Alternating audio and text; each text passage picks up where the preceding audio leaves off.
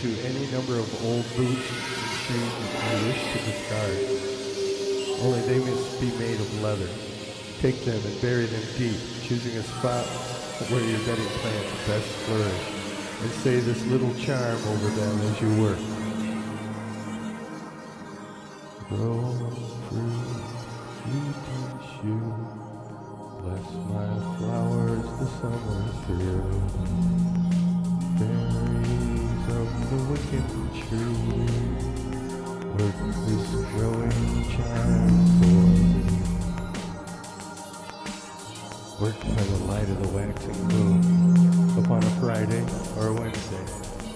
These being nights of Venus and Mercury, and under the guardianship of their angels, Anael and Raphael.